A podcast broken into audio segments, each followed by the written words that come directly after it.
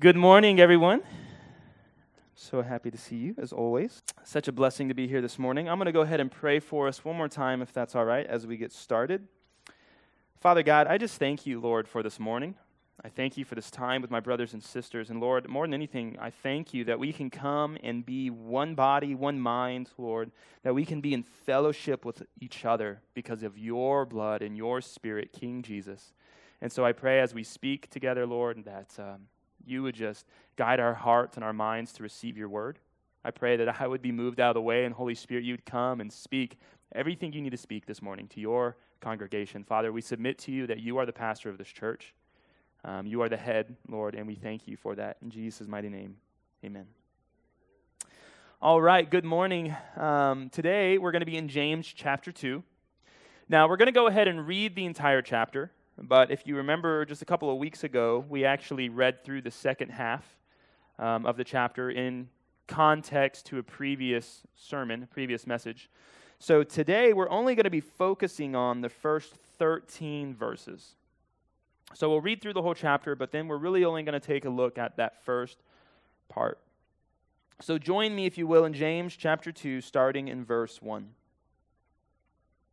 My brethren, do not hold the faith of our Lord Jesus Christ, the Lord of glory, with partiality. For if there should come into your assembly a man with gold rings and fine apparel, and there should also come in a poor, um, a poor man in filthy clothes, and you pay attention to the one wearing the fine clothes, and say to him, You sit here in a good place, and say to the poor man, You stand there, or you sit here at my footstool.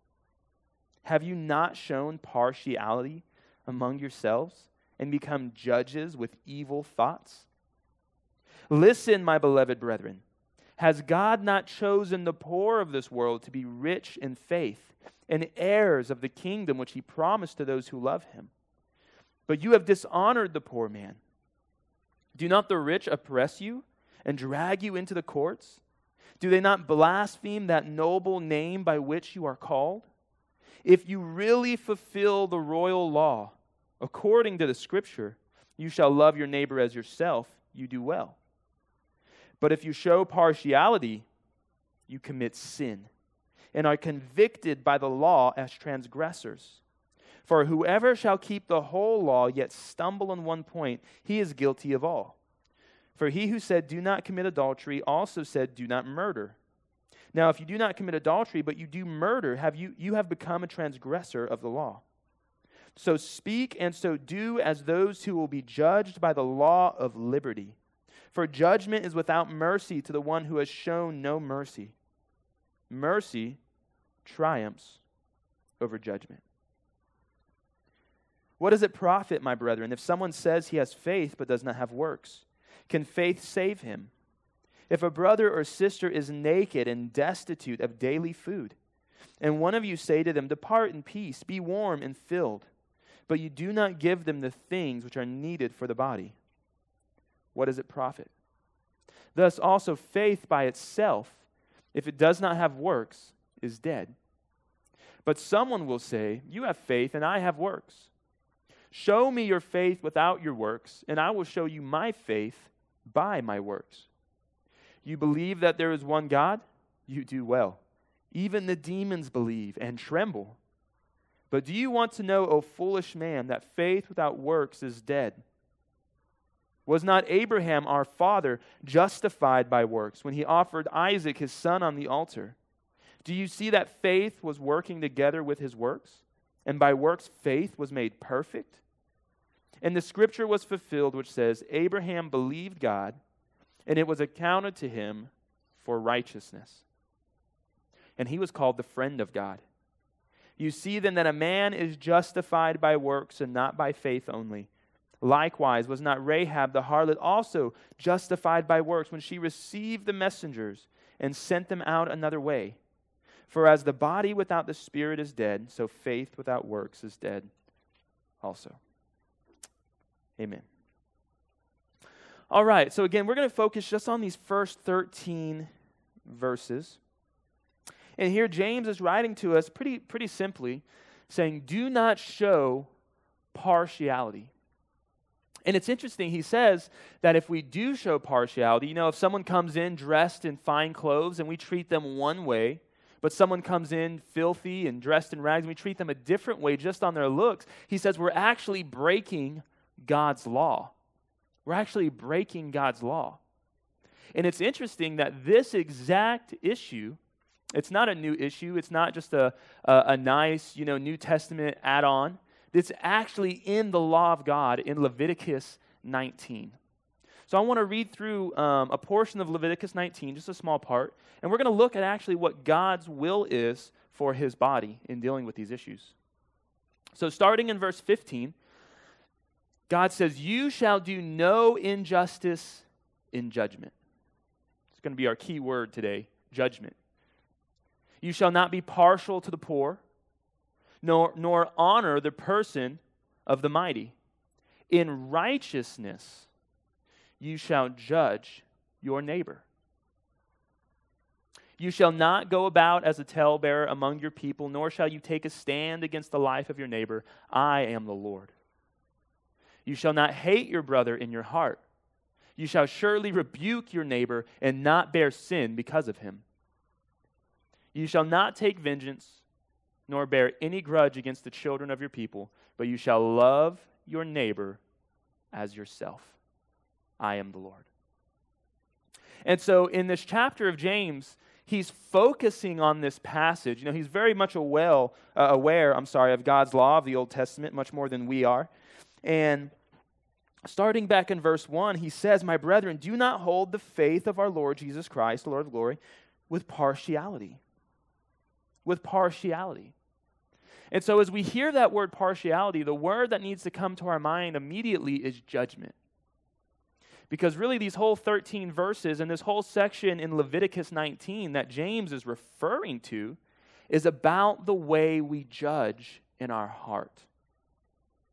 That first line, Leviticus 19 15, there shall be no injustice in your judgment.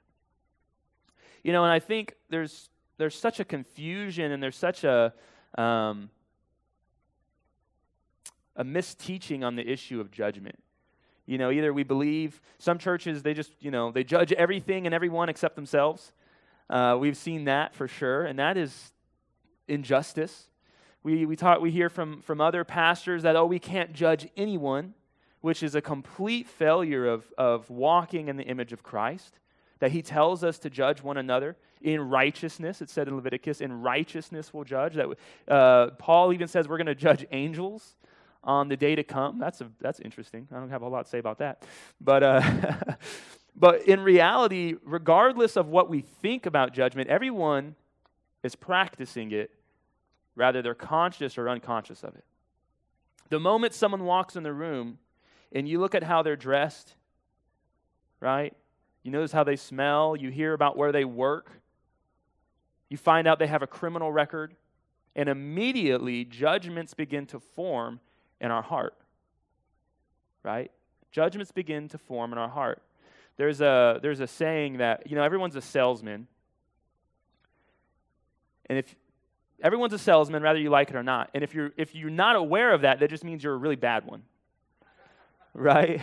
And it's so true. And this is kind of the same issue. Everyone, everyone, everyone has a heart we're made in God's image and we judge people. And so there's righteous judgment and there's unrighteous judgment, and it's just that simple. And the only thing is, if you're not aware of your judgment, if you're not aware of how you're judging people, if you're not aware of God's standard for what judgment looks like, it doesn't mean you're not doing it. It, it probably means that you might just be doing it incorrectly um, in different areas. We have to be conscious, we have to be aware of God's will for us. We have to be aware of our own hearts. You know what the Bible says about our heart? Anybody?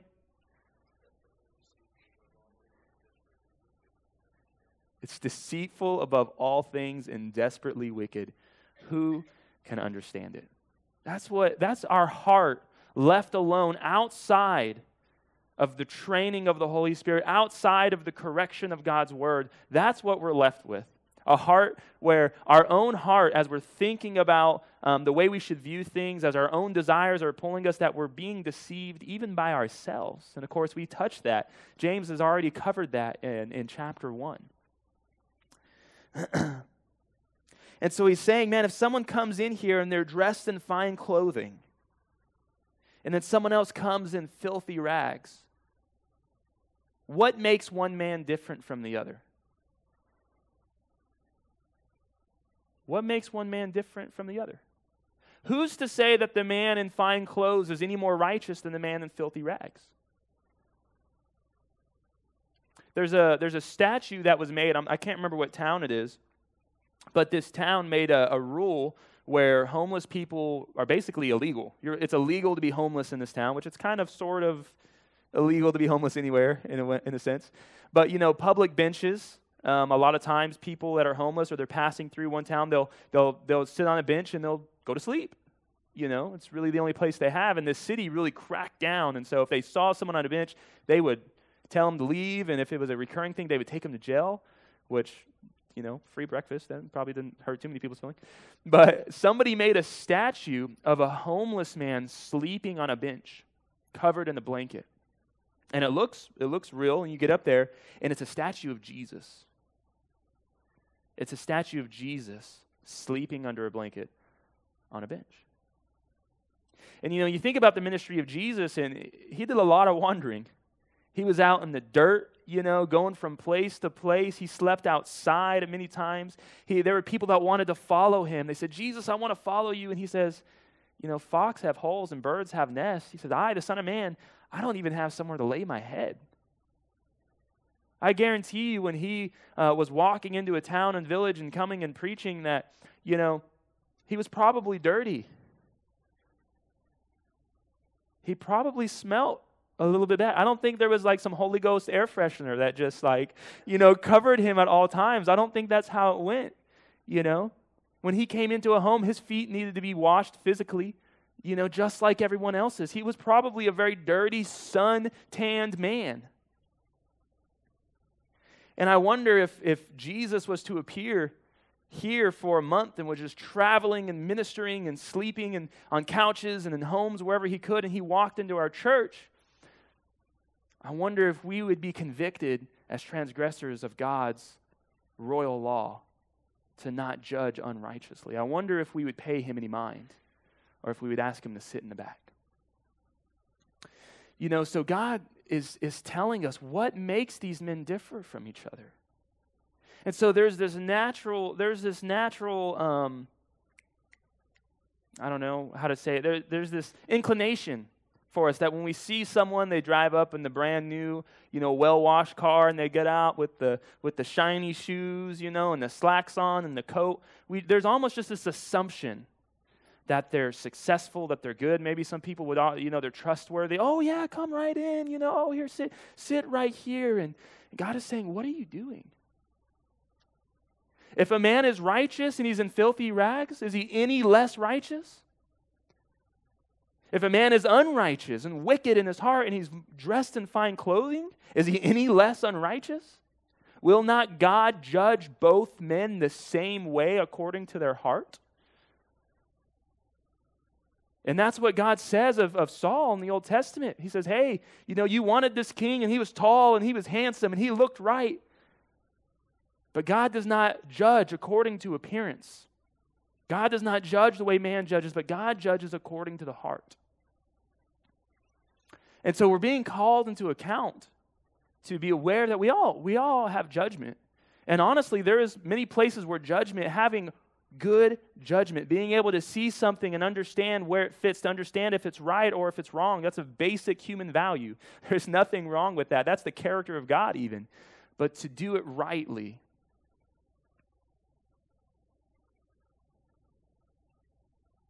Verse 4 Have you not shown partiality among yourselves and become judges with evil thoughts?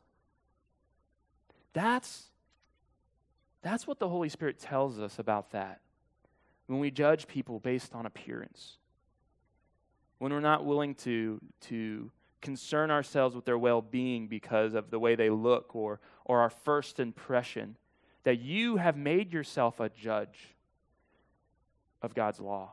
He says there's only one, one judge and one law, lawgiver, and it ain't you, and it ain't me. You have made yourself a judge over this man, over this woman, and you have evil thoughts. Listen, my beloved brethren, has God not chosen the poor of this world to be rich in faith and heirs of the kingdom which he promised to those who love him? But you have dishonored the poor man. Do not the rich oppress you and drag you into the courts? Do they not blaspheme the noble name by which you are called? You know, in Matthew 5, uh, verse 3, the very first beatitude, the very first beatitude, and it's, it's written a little different. Um, is it Luke where the other beatitudes are? In Luke 9, is that what you said? Okay, I don't, I don't, I don't spend uh, as much time in those ones, but I'm very familiar with Matthew, especially Matthew chapter 5. And the very first beatitude is, Blessed are the poor in spirit. And Jesus says, Theirs is the kingdom of heaven. Theirs is the kingdom of heaven. And of course, in Luke, it just says, Blessed are the poor. But that's what James is referring to. He's saying, Look, the poor, aren't, aren't they the ones that Jesus went to? Aren't they the ones, the ones that have been uh, kicked out and left behind? The ones that are destitute, the ones that have nothing and cry out to the Lord for help? Aren't they the one that God delivers?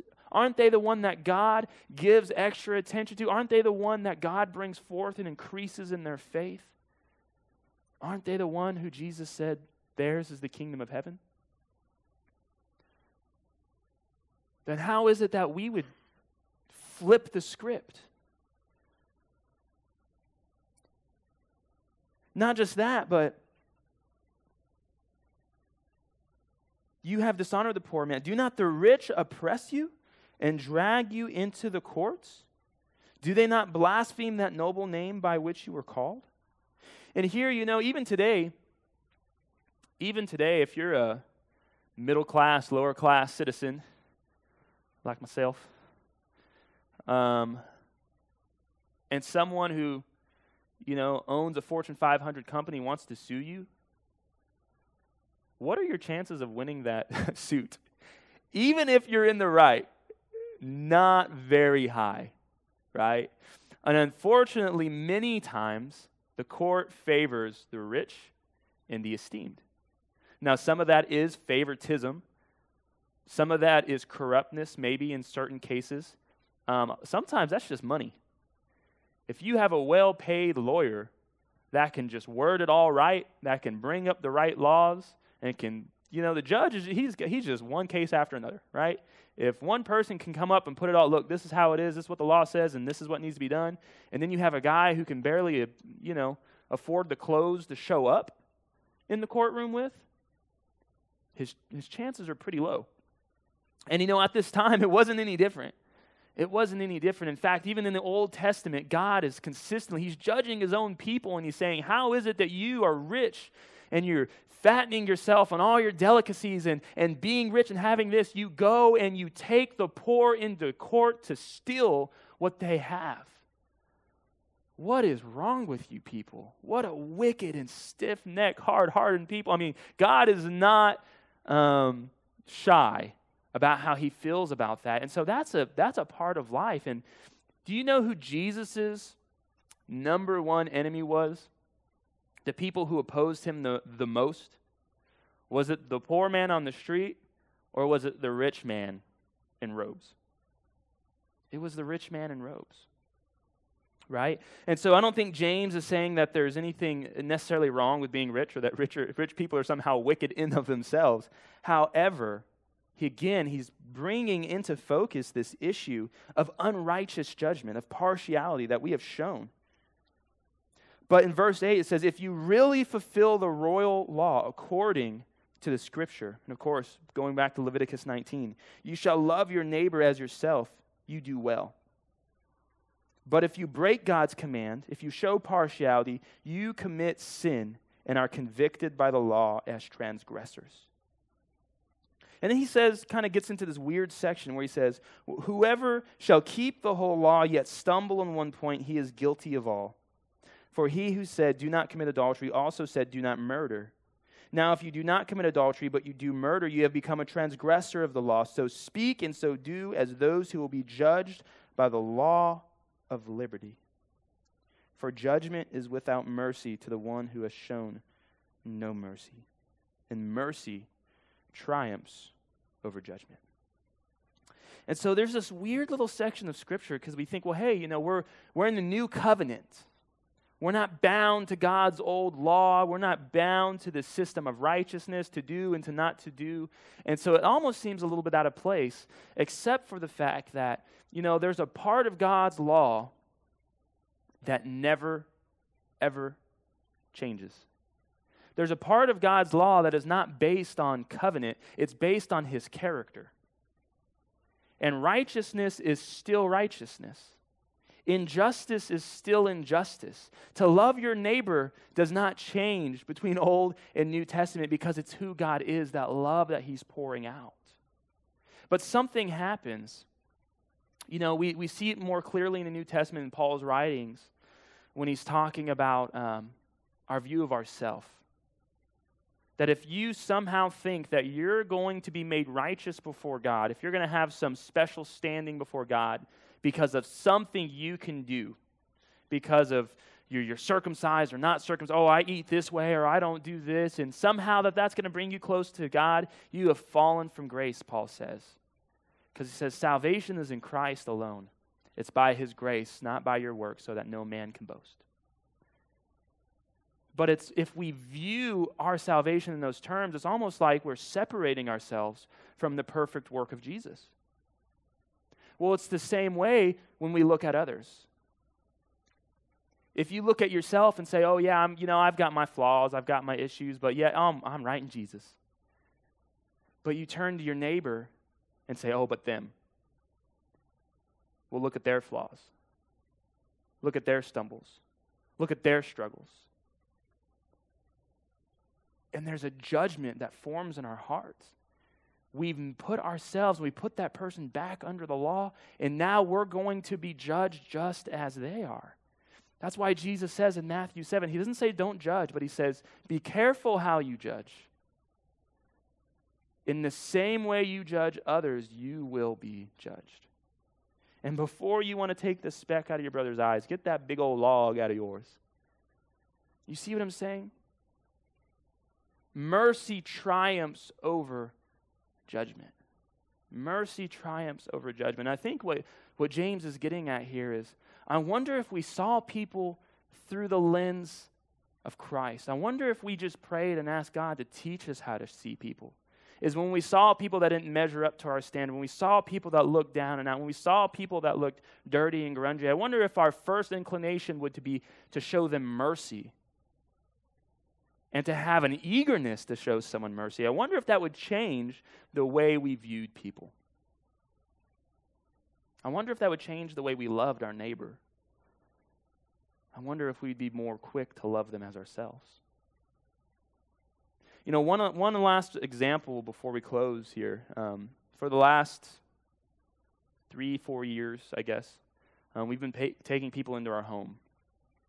And some of them we've met through kind of a friend of a friend. Um, some of them we've just picked up off the street, you know.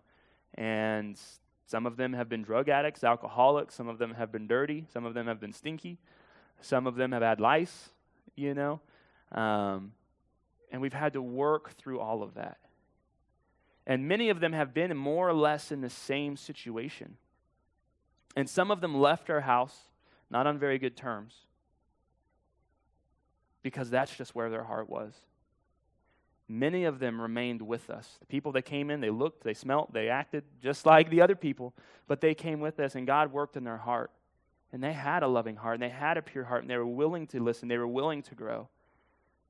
And we've seen God just unfold their love. We've seen them get free of addictions. We've seen them get jobs, get married, leave, and have their own house. And they all came in looking the same. And if we would have had one bad experience with one of those people who, you know, ran off and treated us bad and, and begin to judge everyone according to that way, we would have missed such an amazing opportunity to minister to these people. You know, and I don't so much see that we've blessed them as much as I see how God has blessed us with the ability to just obey his commandment to love our neighbors as ourself. You know.